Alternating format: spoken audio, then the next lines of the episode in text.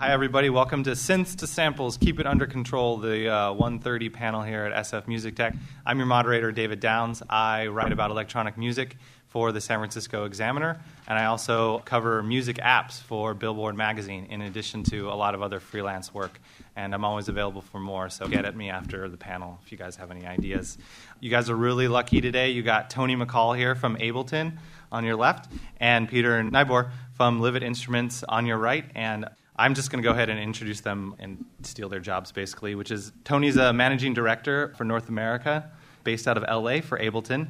And Peter Nyboer is a software specialist or software director for Livid Instruments, based out of San Jose. Livid Instruments makes amazing musical hardware, audio performance uh, hardware, as well as for production, and he's brought a couple units here today.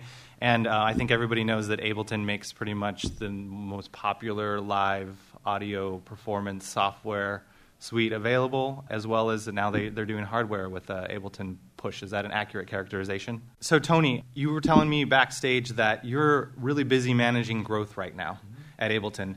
Tell me uh, why Ableton's growing and, and how. Historically, the, the sort of the core uh, user demographic for Ableton has has been the electronic musician, but Ableton is designed in a genre agnostic fashion and I think that um, just as it, as it continues to evolve in the world of music, you see these other genres that are embracing it. It's also become quite popular in the university in the academic realm. So that's another area that we're seeing a lot of, of growth. And uh, Peter, well, I had, I had, one extra question for you on, on Ableton um, about it or, or, or, its growth, which was do you guys have any metrics for how well Ableton's doing, the number of installs are out there, or sales, or how do you quantify growth at Ableton? We, uh, yeah, installation. We can see how many people have installed the software, and that kind of gives us an idea. When I talk to DJs, the number one program they're using live, if they're doing, you know, just they're not mixing CDs or, CDJs or doing Serato is Ableton. Are you guys the number one audio live performance software? That, is there any way I mean, to measure I, that? I don't know if there is a way to measure that necessarily. Mm-hmm. Um, you know, the I guess you know if you look in the in the DAW world in general, there's you know it depends on who you're talking to. Some uh, it seems Pro Tools sort of is is still sort of the dominant DAW. But one of you know one of the unique things about Ableton is that it appeals both to the studio musician in the DAW aspect and then to the live performer mm-hmm. as well. So I don't. I mean, I guess to answer your I answer your question, I don't have an, a specific answer for that, but um, we do we do ourselves measure it by we can see the trends via installation. And then it's almost like the fact that they're teaching it in schools almost as a default. Like you have to learn Ableton if you want to get graduate from a lot of you know music production DJ schools now, right? Correct. I, I would. I, I, mean, it becomes a part of the core curriculum for those schools. And then I think even in some of the traditional environments where you might have had a traditional lab where maybe it, it, you know Pro Tools was sort of the the center or Logic, Ableton is is growing there dramatically, and I think it is because again it bridges that world between performance and studio. And you got 140 employees in Berlin and nine out here in the mm-hmm. U.S. Yes. Peter, Livid's a little bit smaller, 15 employees, around since 2004. But you guys are thriving too, uh, making your own gear in the U.S., which seems is that correct? Yes. Well, we do, like I explained, we do sort of a hybrid model. So we get a lot of our electronic stuff, we outsource that, get that done overseas. We get boards that are populated. We also get a lot of parts, of course, because you're not going to get a potentiometer in the United States. But besides that, in our shop in Austin, we do metalwork, we do woodwork because a lot of our controllers have wood end caps, and we've done a lot of stuff with wood bodies. And we do powder coating, screen printing, and we do assembly of a lot of custom pieces and low volume pieces. We have a whole DIY line so people can build their own controllers. That's kind of where we came from in the first place. We started making really small volume, hand built controllers and then we started doing more manufactured things. But our heart is always DIY, and it helps inform a lot of what we do. Whenever we come out with a controller, people are like, "Oh, I wish I had more knobs over here," or "Why don't you have this?" And it's like, "Can you just take a hacksaw to this part?" And it's like, "No, it doesn't really work that way." But we've developed, you know, ways that people can actually build up the controllers that they're really interested in, from the very granular level of soldering each component to just taking sort of pre-built miniature interfaces and assembling them all in sort of a rack. So to give you an idea, if you're not familiar with, I do have this controller, which is one of our latest things, and so I think it's. I'm going to give you this demo that's completely non-musical. It just kind of shows you all the lights blinking, and that in and itself is kind of cool. you know, and and I think what that what that tells you is that, that we have a measure of interface and a measure of response on the controller that is separate from the computer, and that helps mediate, you know, what you do when you're performing live. Um, when so. did uh, Base come out? Uh, it came out. I guess it started shipping in March of In this March? yew Yeah, Um, how's the back? reception been Oh, so far for Base? uh, it's been great. How do you gauge that? By our back orders, And it's back ordered? uh, not at this point. No, Okay. we've caught up with our orders, but you know, we were initially um, we launched it at NAMM and got a lot of great press and a lot of great response, and and there's also sort of a gauge of like you know people. I, you know, I think it's funny because like Ableton and us, we, Ableton's in the hardware business. They pr- prior to the push, they had something called the APC 40, and we've always been kind of riding this very similar wave. The APC 40, we came into I think it was NAMM 2007, and we had plans for our Ohm64 controller, which was very similar to the APC 40. We walk on the floor and we're like, oh, this is going to be so great because no one else is doing this. The first thing we see on the floor is the APC 40, and we're just about to kill ourselves. But it turned out to be really good because it was part of a conversation. You know, if if we weren't out, if we were just trying to tell the wilderness like, "Hey, we got this cool thing," you know, having Ableton, you know, telling the, telling a really similar story but in a different vein. a, a community. Yeah, it creates community, creates discussion, creates haters, creates lovers, you know. And same thing with the Base, you know, like we came out with the Base which is, you know, has an array of pressure sensitive. These are, you know, like drum pads, so they sense pressure, you know, it has a measure of, you know, continuous control for filters and things like that.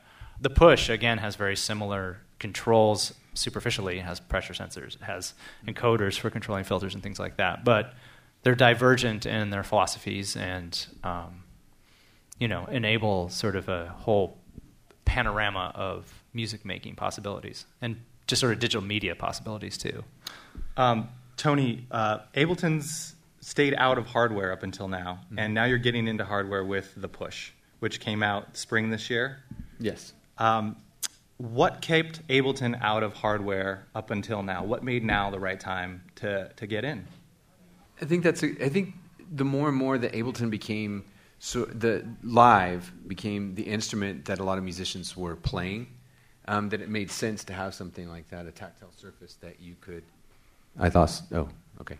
Tactile surface that you could actually play that instrument with, and so I think that's one of the that was one of the the, the motivators there. Um, you know, it, as Peter mentioned, we had there was the APC 40 and and the Launchpad, and uh, we you know with APC 40 we we worked um, with Akai and advised them, but it really was Akai's Akai's piece. And what's different in, with Push is that we designed that, and they did. And then we leveraged their engineering capabilities to actually deliver that, which I think was wise because, as I'm sure Peter will attest, uh, making your own hardware is no small feat.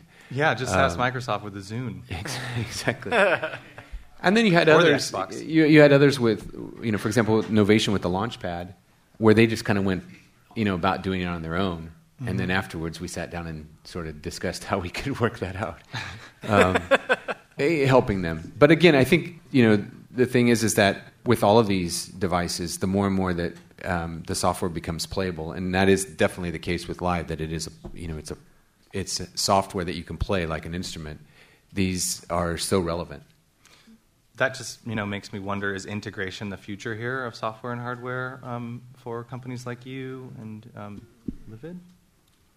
I mean, that's like the In- mantra of Apple, and now even Microsoft is embracing you know software hardware integration. Um, are, is, are you thinking more along that lanes, or are you thinking, oh, this has been awful, we're never doing this again?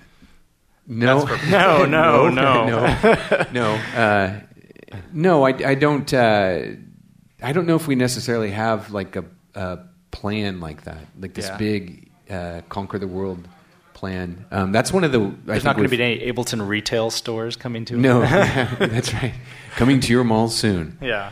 Um, no, I think the thing is, is that um, you know one of the things ab- about Ableton that's really refreshing, and it, and it, that starts with Gerhard, is that it really is always back to the musician, to the user. And so I think it's constantly looking at how we can serve the musician, the user, the artist that uses our uh, our software and our hardware. And so, although we definitely, it, it, we're you know they're smart, they're looking at what you know, listening to the users. It's it, that's a lot you know where we get a lot of our feedback is from our users. Not that we sit in a you know some dark cellar somewhere and dream up all these cool ideas. And I think that's why it's also very successful when they do when they do come out. Not always successful, but, but for the most part. How is um, the push doing since it's push launched? push has been super successful. How do you gauge that? Well, we've been back ordered since I think this week. This week is uh, we actually got out of our back order. Congratulations. So thank you. I think. Well, I just I kind of want to speak to the integration issue too, and it's like that for us. It's integration's really big because we deliver a blank slate. You know, this has the only the only thing on here are some sort of very cursory numbers that sort of help, like m- more than anything else, help us service the unit. So it's like, what pad are you having a problem with? And you can say, oh, pad. Then the first column, and we know which one you're talking about, because our philosophy is sort of we don't have a software that this is mated with. This works with you know any any software we have with very sort of open slate idea. Whether you know we want people you doing uh, live video, people doing lighting, people doing audio. You know, it's all sort of to us. It's like it's it's all digital. It's all kind of the same thing. We came from a video background and live live video, and and then we sort of moved into the audio world. So that's always informed us. Like, well, how is this going to be useful for the the digital artist? And so integration is extremely important to us, but it's also something we, we like to just you know release these things as blank pieces of paper because there are a lot of people out there who are willing to engage them as you know as sort of a blank slate. A lot of people do want to just plug it in and look at the video and look online and learn how we think it should be used. Um, but then there's also a lot of people who have their own ideas, and we want to accommodate that. So. But just on the integration, I mean that's that's kind of the difference between push and what you would see with the Livid controllers is that push is highly integrated for Ableton Live. Yeah. Although you you know you can put it into a user mode and it becomes a blank slate. It's just it's not it's nowhere near what you would get with one of the Livid devices. So I see a lot of electronic music artists using this stuff, and you were mentioning that it's you know goes beyond Ableton use goes beyond EDM. Um, but I am wondering how the sort of alleged rise of electronic dance music here in the late later part of this decade or the earlier part of this new decade rather has affected your business. Have you rode the EDM wave, so to speak? Uh, more people selling their guitars and buying MIDI controllers. Yeah, I I would. Yeah, I would say so. Definitely, I think that, uh, particularly here in the U.S., I mean, you can obviously see that with a lot of our retail partners, how they, you know, in their their marketing to uh, you know customers, to their customers, to potential customers. I mean, they definitely, you know, EDM or, or electronic music has become a focus for them, and you know, I definitely we we could feel it too. You know, there was a, a pretty big gap between eight and nine, the release of the uh, versions of the software. Yeah. Usually, when software comes out, you have a big spike, and then it kind of tails off. You hit a plateau, and then you have another release and a plateau. And we actually saw the the spike, and then down like this, and then just kind of up like that. And I don't think it's entirely attributed to that, but that probably definitely is a factor, in particular here in in the U.S.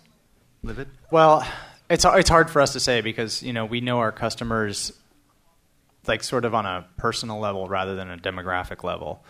We're you know being much smaller. You know, we tend to integ- you know I tend to have more conversations and don't- don't really think about like oh did this guy you know like you said sell his guitar and pick this up. Um, you know, and anecdotally, I can't say that that's really been the case. Um, but I think that's also perhaps where we're coming from is that we're definitely not the first choice for the entry level user, you know, which is kind of unfortunate. But it's you know just sort of the nature of the of the beast, you know, the way that we produce instruments and the way we sort of position them. Um, someone who who did just put down their guitar isn't probably going to pick up one of our instruments, though I do feel like they very well could. So you've just had this steady uh, interest from people who, who want to be experimental. Like Yeah, people, you know, people who you know are looking for something different from electronic media is what it comes down to, or digital media. Um, you know, and and again, that is largely audio. Um, but you know, a lot of people are like who, a lot of our fans, you know, their their point is that they, you know, it's like they want to be able to diverge from what other people are doing, and we kind of have a little bit more friendly platform towards doing that. You've been around since 04. How long has Ableton been around? 99. 99. Yeah. During your guys' lifespan, the business's lifespan, we've seen the total rise to dominance of the iOS platform um, on mobile and tablets, and more people are using those uh, devices to dabble in music production than ever, even if it's just as a sort of toy, whether it's like a Smule music app. To, um, I mean, I think Akai does a hardware device that puts your iPad in a sort of MPC and you can bang on it and use the iPad. Tell me about your perspective seeing the rise of iOS and your thoughts about confronting that rise, co opting it, moving parallel with it, um, hating it. I'll let, I'll let Peter go first. Yeah, so I, I think there's a certain. Initially, there was sort of the thought like, oh, this is going to kill controllers because you can do anything on an iPad that you can do with a, you know, with one of our devices. You know, you can make your own sliders on screen. You can, you know, make there- knobs. And Was there an stuff like that. emergency meeting? Like, we're going to die. No, no, not really. I think uh, you, you, there was sort of that perception on the outside, maybe, or that was that conversation happened when those things came out. But for us, we were never really concerned because we, we, uh, you know, I hope we do. We understand the importance of what we do. Um, one of the things is tactility. Um, you know, when you hit this, you know you hit it. Um, you know where it is, and it's always going to be there. Um, and there's also the surety and latency. You know, there's initially there was a, quite a bit of latency, probably not so much with uh, newer versions, um, but you know, you've all used your phones and you click on something and you thought you were going to go someplace and you didn't end up there, and you can't have that in the live performance. And the other important thing about this is that you know you can work on it, and I can I know that I'm using this far right slider and I'm looking at everybody, you know, because my finger is going into this position that is fixed in space. You can't do that with an iPad. So we've definitely had users who were performing with iPads and eventually gave them up for that very reason. So there's that issue. The other the other thing is like um, just sort of integrating our controllers with other with iOS stuff would be great, but you know if there's any iOS developers out there, um, you know make your stuff more MIDI uh, open. you know make it so that you you know whatever you can do in your iOS app, make it so that you can control that stuff with MIDI. So you know people like us can control it with our controllers, which we may prefer to the screen. I think you know we've been, for the most part, we've em- embraced it. There's a we have a lot of you know friends of Ableton that have created interesting uh, devices to control the software um, in live performance and um, make that sort of a part of the ecosystem. Maybe you have uh, you know that and, and a Livid controller or a push. So we've embraced it. I think for us, there's also another part of that equation, and that is um, how does it factor into the software? And I think you know that's something that we, we were discussing earlier is that it, it makes sense if there's something that you could do at this stage of the game productive that then you can take back and integrate into into live. And so you know that's kind of where we're at from the software perspective at this at this stage of the game Yeah, because I think you're, with your software, you can be so incredibly productive, Mm-hmm. you know, and to try to reduce that or emulate it, To you a- know, to a de- uh, in, yeah. to a much less capable Yeah. device, it's just kind of like, well, that's not really a direction. You need to do something that's going to like either complement what you do or, you know, work alongside it, you know, Mm-hmm. but it's just never going to be anything that. I'm envisioning like an Ableton sketch for iOS. Where, no no? Nothing? no Yeah, I mean, how many sample trigger, you know, apps are out there? Like, you know, for us, it's like a lot of times when we have product design meetings, you know, sometimes we'll come up with things that are like DJ mixers or whatever, and you know, we're, we're it's like we look at it and we're like, well, this problem's been solved. You know, mm-hmm. look at look at what Native Instruments offers. You know, they have like these DJ mixers with integrated sound cards, and it integrates with their really nice DJ software. Like, we don't need. There's no problem. you know, it's like sure we'd like to flatten them, but you know, it's not going to happen there. You know, we're gonna have to we're gonna have to look forward and you know, um, try and imagine you know a newer way of of working with music or a more engaging way of working with music. Tony, do you have the sense that um, these down and dirty iOS devices are acting as like a gateway drug or a gateway device to like getting into Ableton? um, probably I would imagine that they would Yeah. I think that people, um, you know, because it's a you know affordable and somebody can get into that, and then um, you know I'm sure people buy those and use use the app and then forget about it. I mean, I do. I've got 20, 20 apps that I don't use. Yeah. Um, you And know, most of them make me want to want more. Right, You, you, want more, and then I think the people that stick with it, then they they want to know what else is out there, and um, you know who do I listen to, and what is uh, inspires me, and what are they using, and I think that's you know probably drives them as well to to investigate other things. Well, then, I mean, that brings up a question for me. Is there is there any apps that you do use? I mean, I don't want you to have to talk up to a, co- a competitor, but are you impressed by any sort of music production apps that you've messed around with uh, lately, or, or you actually keep around? I haven't personally worked with anything for a long time because, I mean, right now I, I'm in front of my. I work from home. I'm in front of my computer all the time. I'm not a very mobile person in that Uh-huh. regard. So, like, w- why would I bother? But on occasion, I have checked out a few things, and yeah, it's like I try to like, you know, on a, when my wife and I went to France a few years ago, like I had I don't know some music making apps and. You know, it was like, okay, I'm going to bust out a track during this flight, and it was fun, you know. But ultimately, the track was kind of like, okay, well, I can't mix it, I can't master it, I can't export it. It's like it's just kind of a fun little WAV file in the end. It's a toy. Mm-hmm. Yeah. so I, I think the the basic memo recorder on the iPhone was like a cool app because you you know I've run into more people that that's what they do is they hum their idea into that Yeah. and then when they go back they put it in and one clever thing that I've I saw or actually I've seen it a handful of times now was where they do that and then they use the audio to MIDI conversion in the, in our software to convert that into a MIDI line so you could hum a bass line into your your you know your And you don't even have to sound it out on the bass. Yeah, you just like I, here's the idea and put it back in is. and convert it and assuming you can sing in tune. exactly. Soon- yeah. Um, the other big trend over the last 15 years has been the rise of social, for lack of a better word. Um, how is Livid using social, if at all, leveraging social? Well, I mean, we use it to communicate our, to our customers. That's for sure. Is that Um, working?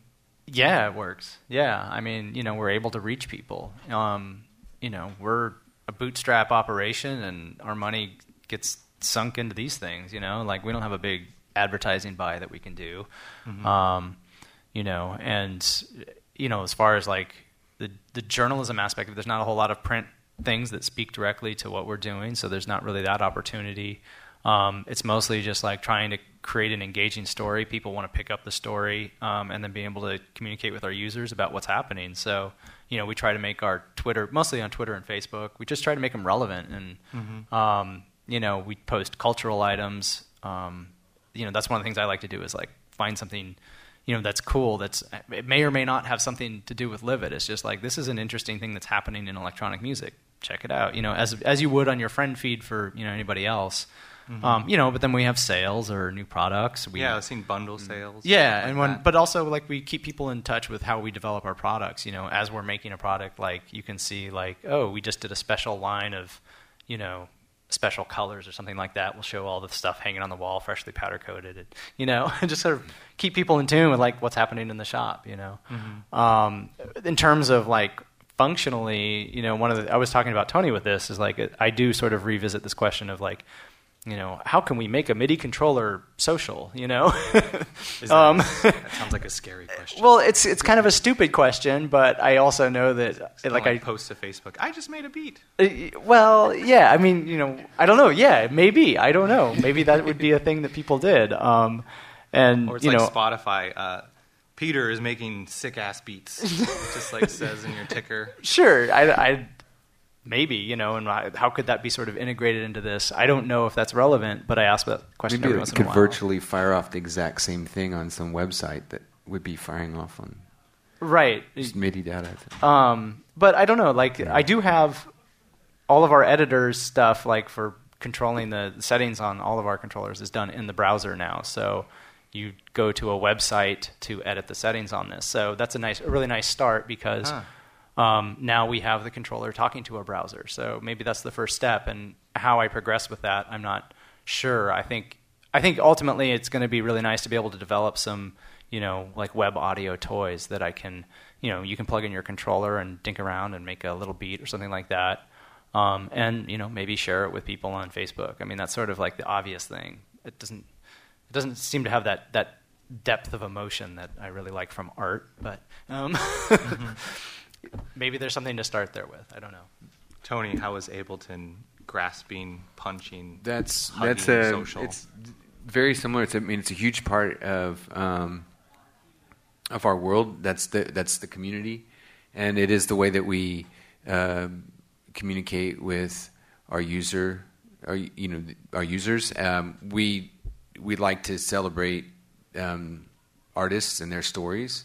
So interesting stories is a key thing, Yeah. and it's not about it. You know, it's more about what they're doing, the music that they're creating, the performance, and um, you know, so that's and then useful things that are that are educational to the community as well. Maybe Mhm. it's an, somebody has come up with a clever way to to use you know some devices or they've come up with an interesting uh, instrument rack or I don't know whatever interesting Max for Live patch. Um, and you want to tell your yeah, we tell about tell that? this yeah tell the story, and then again you have the the normal things if you want to do like a sale or a promotion or something like that. But it really is focused on the on the artistry. So Looking at your web presence, um, your guys are telling the stories that like Mix Magazine used to tell before they got so skinny that they couldn't tell those Mm. Yeah. stories. Have you guys noticed that? Mhm. Yeah, Yeah. and I mean it's. I mean, on one hand, it's great, you know, because it's. I, oh, I mean, it's great from the sense of like that we're able to tell these stories. We're able to, you know, I'm able to play the part of journalist and you know interview some users who like somebody will post something on our Facebook site and it's just like that's cool, you know, and then I'll get in touch with them and say like, hey, can I feature you on the blog?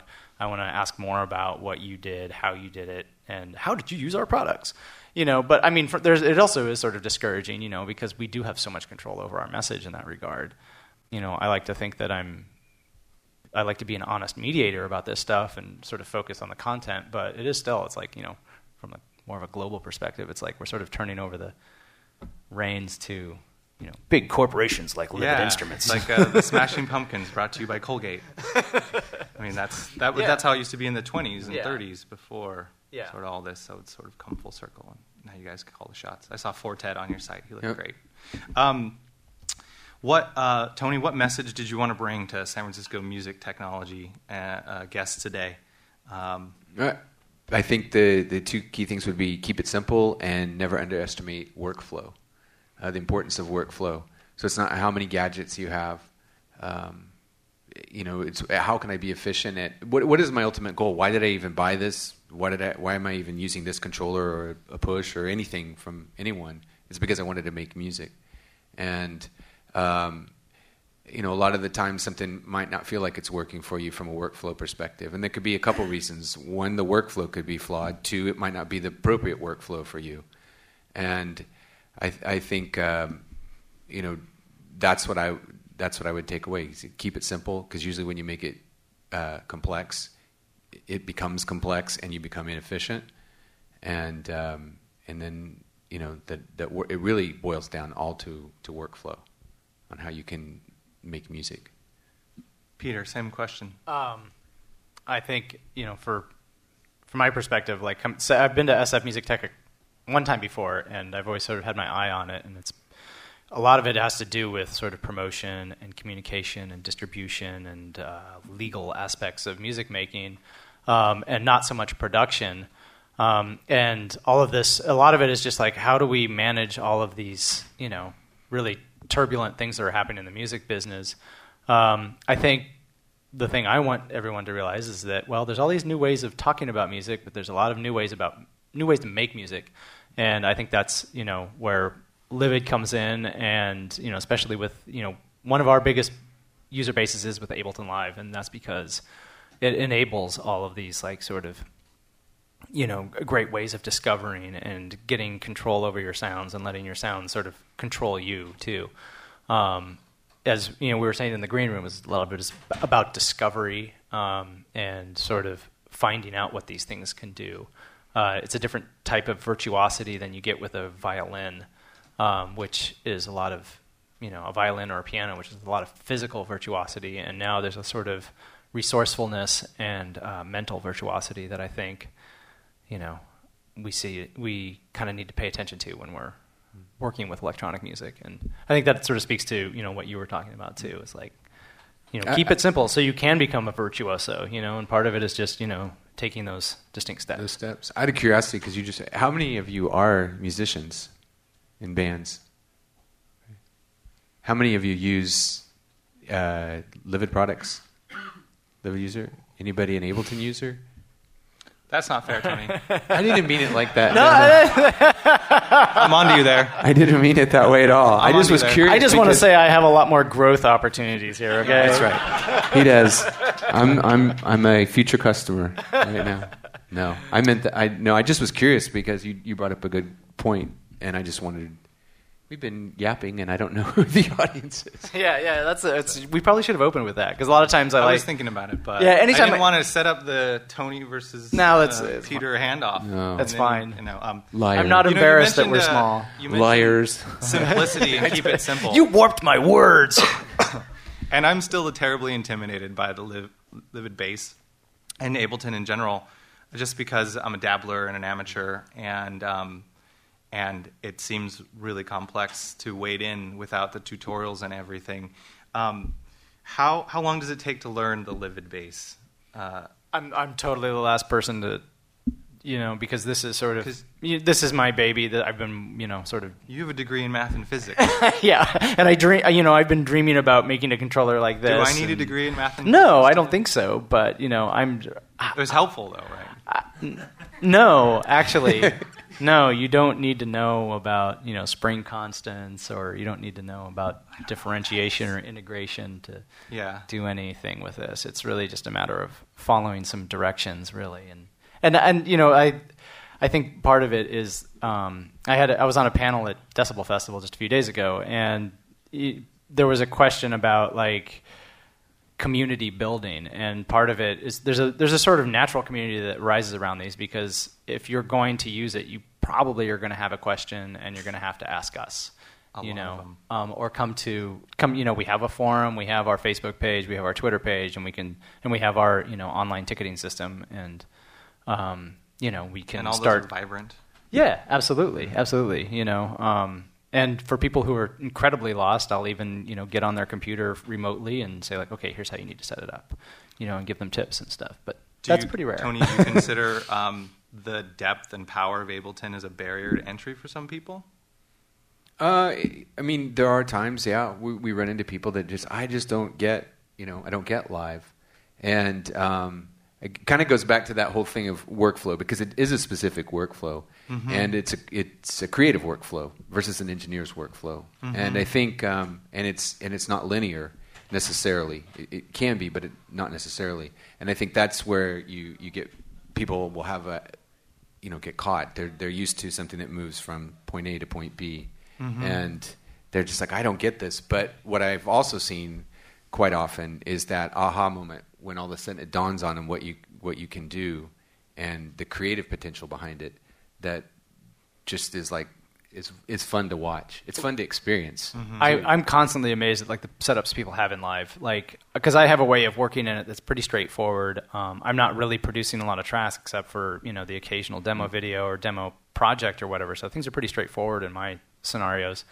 Um, you know, but like at, at Decibel, there were, we got a lot of like artists showing what you know what they did behind the scenes, and it's like, oh, I've got all this stuff in drum racks, and it's just like this extremely like focused on drum rack workflow, you know, and then there's another person who has, you know, a lot of clips, um, you know, and another person who's using synths all the time, you know. So it's just it's just like mind blowing. I'm like, It- you it- can do that? It can, yeah, and it, and it can be mind blowing, but that's but it's also it's also simple on the surface, and that's what's great too. Is that you're you're 100 percent correct that it it can be mind blowing, but you can keep it very simple on the surface, and that's at the same time too. I'm amazed. Sometimes you'll will, um, you know, meet up with a, a user, an artist that's you know using live, and in our minds we think you know oh they probably do this and this and this, and then you sit down and and it's very simple. It's li- it's like I only do everything in the arrangement view.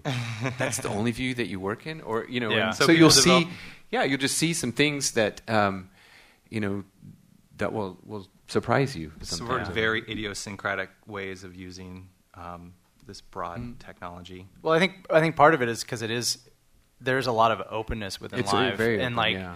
and so that you know people who are maybe like yourself, you know, come at, come to it from an amateur perspective, will find a few avenues that actually work for them, and then just keep going down those avenues. And it doesn't. Yeah. And and you you actually 'Cause it are allowed to do those things. You know, mm-hmm. it's not like you're just going to hit a cul-de-sac on something. Right. I mean, some of course you're going to hit cul-de-sacs, But but there's always this sneaking suspicion that I should have taken a theory class and established some type of systematic framework. I have that problem every day when programming. So I- okay, you well, if you Yeah. have it. Yeah, I, and I'm, you know, we're releasing stuff that people use on a daily basis. so. Should have paid attention. Should have paid attention to music class. I mean, you can know all the music theory you want, but if you don't understand the theory of Ableton workflow, you're going to be you're going to you're going to have to figure that out eventually. Sure, I mean, but that's with anything. I Sure. think anything that's worth worth its while, you well, have to invest. guitar invest. doesn't have a workflow; it's just a guitar, right. right? I don't know. I mean, there might. Well, Yeah, yeah, yeah, exactly. totally. Um, and that's the thing with. I mean, the interesting thing for us with Push being so integrated that there's people that'll sit down at Push that have no idea what live is necessarily, and will and will you know create music with that, and then after the fact go, oh well, it's live that you know that's powering this because it's a it's it's a dumb device. There's nothing. Mm-hmm. There's no intelligence in in the hardware itself. So Um, lastly, and then we'll open up to questions. You mentioned um, about the task of solving problems and not wanting to solve a problem that's already been solved. What do you see broadly as the unsolved problems in, in, for Livid and uh, for Ableton? Uh, I think for Livid, there's a, you know, I think there's sort of a way you know, for us, there's the problem of just sort of reining in like all of these, you know, different softwares and different workflows and different possibilities. And, you know, how can we, con- how can we make it more accessible? I think that's always something we struggle with. Um, in the broader sense, in the world of um, control and real-time performance and, you know, digital media performance, uh, there's the, the issue of, um, you know, we're still, there's still the problem of there being a computer on stage and people doing things that are mysti- mysterious. You know, there's it's with the, the, the sort of electronic musician, you know, using a controller on stage to perform a lot of times is sort of a shamanistic type performance. You know, it's it's there's a lot of ritual, but it's not like it's not like a band where you see the drummer hit a cymbal and the guitarist, you know, do this, and he's up on the high frets, he's up on the low, down on the low frets. Um, there's so much, so much more to access and you know visually. Um, so I think you know that's going to be that's going to be one of our big tasks is to continue to make live performance engaging. You know, um, and not only for the you know right now we're trying to make live performance possible, but we also want to now we need to make it more engaging for the people out in the audience. So. A little hand cam that looks up from the device at you while you your face in your hands are just like going crazy. I don't know. No, I, I think that's the same. You know, uh, looking at what we, the challenges that we need to solve that that are you know that users have within the software, how we can improve the workflow, and but do that without making it overcomplicated. You know, that all of a sudden, and I'm I'm sure many of you have bought a software, or maybe you were even a long time user of a software, and a new version comes out, and you, you're like, where is everything? Where did it all go? And I mean, if you essentially, if you look at uh, you know at, at live it it looks the same for the most part i mean there are there are definitely you know a few things here and there but it basically is the same and i think you know the more that you add into it um, it's how to do that but to do it in a simple fashion. I mean that's one of i think that's one of our c- concerns. And i think even you know then beyond that long term um, staying relevant to our users. I mean you can't there's n- no point when you go well you know Did it. we did it. Yeah. It's not we we we're never Yeah, but it's, and it's also it yeah, way. it's also hard because it's like you want to innovate, but you also have this sort of legacy that you need to respect, which you know forces conservatism, and so there's exactly that tension it's of the like, balance between the two Yeah, yeah I, and it's uh, refreshing too that that comes you know from the top top it's down refreshing too to hear That's- that people who make the software and hardware struggle with the same issues of innovation versus conservatism that a lot of their musicians are, you know, deal Yeah. with in, in the bands themselves. I think we have 15 minutes for Q and A. Do people have questions? Raise your hands if you have questions. And please speak into this microphone. Hey, so uh, my question is kind of for both of you guys. Um, I know Ableton has the APC 40, and Livid makes all sorts of customizable controllers. I was wondering if you guys ever thought of like partnering on a controller. I I, th- I think it'd be interesting. I think it would be interesting too. I was kind of surprised that we didn't partner on Push because I know. Wow. I feel to be so- honest, I feel bad. but uh, but actually, it is kind of funny though because Push was actually was uh, prototyped with some of our DIY stuff. Yep. So it, you It know was. there was an indirect partnering, but you know one of these days, I think I think probably. I think I can see it happening over the in the course of years. You know, hopefully we can, you know, make our ships tack in the same wind. Can I uh, add a follow up to your question, which is that um, backstage you were saying that Ableton and Livid don't directly work together, although Livid you, controllers use Ableton, and Ableton counts on all the people who make MIDI controllers to use uh, use it with Ableton. Um, is tell me about that vibe industry wide. Is is the ecosystem at war with each other and incompatible? Does everyone sing Kumbaya? Probably somewhere in the middle. Probably somewhere in the middle, maybe. It, I mean, it, Is and it goes through. the it goes- I think it goes like through cycles it- too. It's like y- there's a honeymoon, and then It depends. And then well, there's a yeah. divorce. I mean, it, it depends. like, separation, think- and then you know, Trial it depends on the, the company. Like, if a company Yeah. has both hardware and software, then we're probably not going to be so kumbaya with them. And like, it's Right. good that we've, you know, like I I know the founders of you know a lot of people who are early in Ableton, and I think that we also share a lot of the same ideas about you know modern music, and I've been influenced by a lot of the same things. And Exactly. we could hang out and listen to music, and we'd be like, "Oh, that's a great track," you know.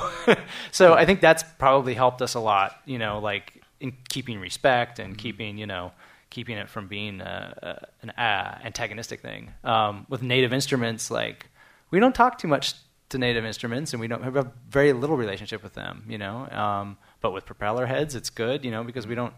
We only they only benefit from a relationship with us. So, um, and you know, it depends on. Other- it other does companies like depend that. upon the the mindset and the view within the the companies because Yeah. that you know that's exactly what ultimately is going to dictate it. So yeah. And if they feel, you know, even though we might have, look like we're competitors at a certain level, um, we're also very friendly, and we also realize that uh, many of our users are using, you know, both of our products, Yeah. um, and we're still young in the, you know, young in the game as far as push goes. hmm So, do you think it's getting better, um, more community, more comity, or worse? Um, uh, you know, proprietary formats and proprietary languages, and the death of MIDI or something. Uh, well, it definitely complicates our end a little bit because you know we do know. I mean, just from a sort of straight, like from a from a sort of uh, subject objective level, it's like, well, Ableton has their own hardware, they have their integration, and it's not open, and we're sort of forced to, you know, in order for our scripts to work in Ableton, we have to do a lot of back end work and A lot of you know, custom stuff that Yeah, we don't do. we don't get yeah we have to do a lot of custom stuff, and we have to do a lot of work in order for us to, our stuff to work. And there's no guarantee that with the next revision things aren't going to break. You know, we don't have that assurance. Uh, so it's always sort of a, you know, a shaky It's- foundation yeah. though. But we always are pretty, pretty open to help. I mean, that's the thing. It's we're not like, sorry, we're not going to help you. Right. But, I mean, right. we do, we do try, definitely try to. I mean, would you give us the decompiled Python scripts? you know, Meet, meet me in a dark alley. Careful, he lives in LA now. That's right. There's a lot of dark alleys. That's right. Uh, we had other, other questions. Uh, Rusty, sorry to do your job. Um, this is for Tony. Uh, a lot of DJs who traditionally use things like Serato or even played, you know, LPs, records, and uh, CDs started What? using Ableton for playing back their music tracks. Did you guys see that coming, and were you surprised when it happened? Um, you know, I have to I have to think back. Um, so my, it, it, the interesting thing is that my relationship with Ableton actually goes back to the very first one because we, I, I um, worked for the company that was their first distributor in the U.S.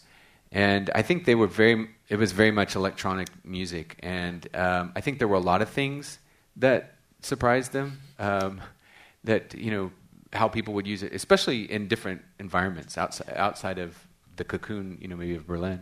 Um, with regards to that specific thing, I, I don't. I, I don't know if they. I, I don't remember them going. What DJs want to use this? Yeah, Uh, I just remember when I first started noticing it is when people who were musicians who were invited to play out at clubs and Yep. DJ, and they're like, "Oh, I'm not good at DJing." And I said, "Oh, I just set my whole setup in live." Yeah, I think what we, what, you know, if memory serves me correct, we initially saw that was like one of the first groups to get it, like you know, that understand, like, oh wow, I know what I can do with this, and yeah, Just to clarify, Rusty, they're not, not spinning records and sending and sending into their computer. They're just doing everything in the laptop. yeah, everything in the So sort of in the rise box. of laptop Yeah. DJs as we know it.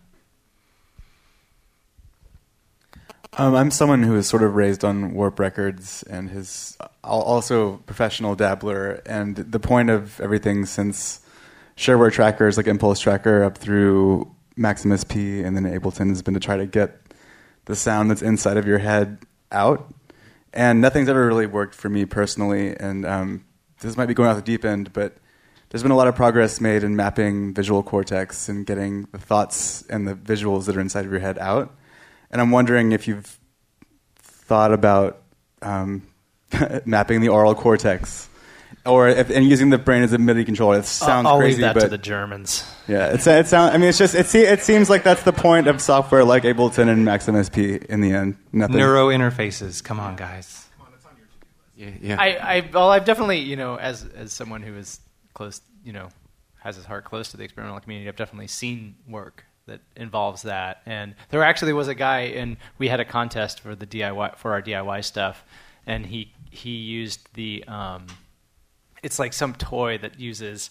You know, uh, it's like a Star the Star bunny Wars. ears. What's that? It's like a Star Wars Jedi mind power Yeah. thing, and it has like a little. You know, you use your brain to power a ball. fan, Yeah. and then he used like a little LED sensor to you know detect the the Pitch. the detect the, the where that, that ball was moving in the fan. Then he used that through our one of our DIY. Thing. Anyway, so um, So he can make a theremin with his mind. Was like, exactly, exactly. So that, that was really funny, but that's tangential. And there's actually a group in there's a meetup in uh, the Bay Area called I think it's like Brain VJ or something like that. That is like it's all about like it was started by a Japanese guy who was interested in these uh, brain. Uh, computer interfaces and you know trying to figure out ways of mapping that to this is the digital area to media. be into that for sure. Yeah. Well, I don't know. I mean, it's just you know so much. It it's like so antithetical. It seems to me because anything you get from that is going to be so um, interpreted. You know, I you know as far as like that that's just a lot better. I mean, unless the unless this you know I, that's we were talking about this earlier. Is like you know part of electronic music and part of what new music is about is the fact that you give yourself up to the machine, and there's a lot of discovery that has to happen about what's in the machine. You have to learn these devices. You have to you know. You, you come across mistakes, and those mistakes inform your process and inform your sound. You know, um, so uh, you know, I think that would just be another step of that because all of the interpret, interpret, interpretation of the signals from your brain are going to be just they're going to be very interpret, interpreted. I, you know, I don't see my- anything as distinct as you know as this.